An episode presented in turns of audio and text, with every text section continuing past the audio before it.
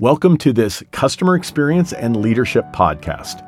I'm your host, Dr. Joseph Michelli, a professor of service excellence, an international professional speaker, the recipient of the Customer Experience Impact Award, and Customer Experience Hall of Fame inductee. I help leaders elevate their team member and customer experience and have been fortunate to write over a dozen books, including New York Times and Wall Street Journal number one bestsellers about clients of mine like Starbucks, Mercedes Benz, the Ritz Carlton Hotel Company, Airbnb, and Zappos.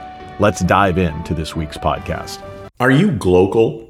In other words, is your brand consistently recognizable in all your markets while uniquely relevant to each market?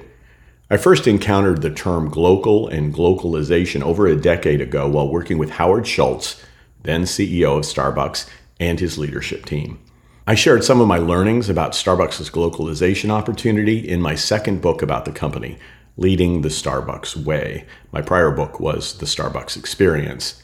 In an interview for Wired.com, Bill Sleeth, then Starbucks' vice president of design for the Americas, described the glocalization of the Starbucks experience by noting what you don't want is a customer walking into a store in downtown Seattle walking into a store in the suburbs of Seattle, and then going into a store in San Jose and seeing the same store. Unfortunately, at the time of Bill's comment, Starbucks had taken a somewhat cookie cutter approach to store design that lacked local relevance. So Bill and his team sent store designers out of the corporate office and into the field. Those designers immersed themselves in communities to ensure each location reflected locality.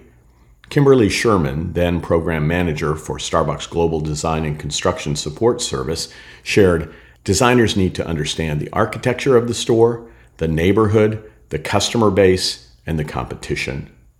While it's not likely that you will try to scale your business on par with Starbucks globally, many important lessons can be gained from Starbucks' approach to glocalization.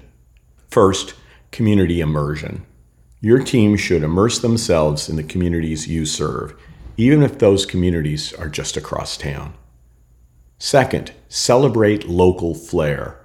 Maintain consistency of brand presentation across locations while incorporating local art, traditions, and architecture into your business's physical space and branding. Add community related touches like local landmarks or sources of community pride for example, banners from the local high school. Next, local partnerships. In addition to celebrating local flair, form partnerships with schools, community organizations, and other local businesses to feature their products or events in your physical locations or online stores. Next, evaluate and adapt. Consistently assess how the local community receives your product offerings and store designs and be willing to make changes based on that feedback.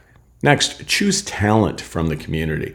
Select people who understand and respect the local culture in positions of influence. Next, create localized experiences. Develop experiences or products catering to local tastes and interests. Next, maintain core consistency. While customizing, ensure that the core values and quality that define your brand remain constant. And finally, monitor economic viability. Ensure that localization efforts are sustainable and do not negatively impact operational efficiency. I'll end this episode as I started it. Are you glocal? And what more can you do to mix branded experience consistency with a dash of local relevance? To receive an infographic with this content, please visit josephmichelli.com. That's J O S E P H M I C H E L L I dot com. I'm eager to talk to you about ways to elevate your team and customer experiences. Simply visit my website and click on the Contact tab. Also, if you haven't already, please review, comment, share, or subscribe to this podcast on iTunes or wherever you get your podcasts. Your comments will especially help others find this podcast.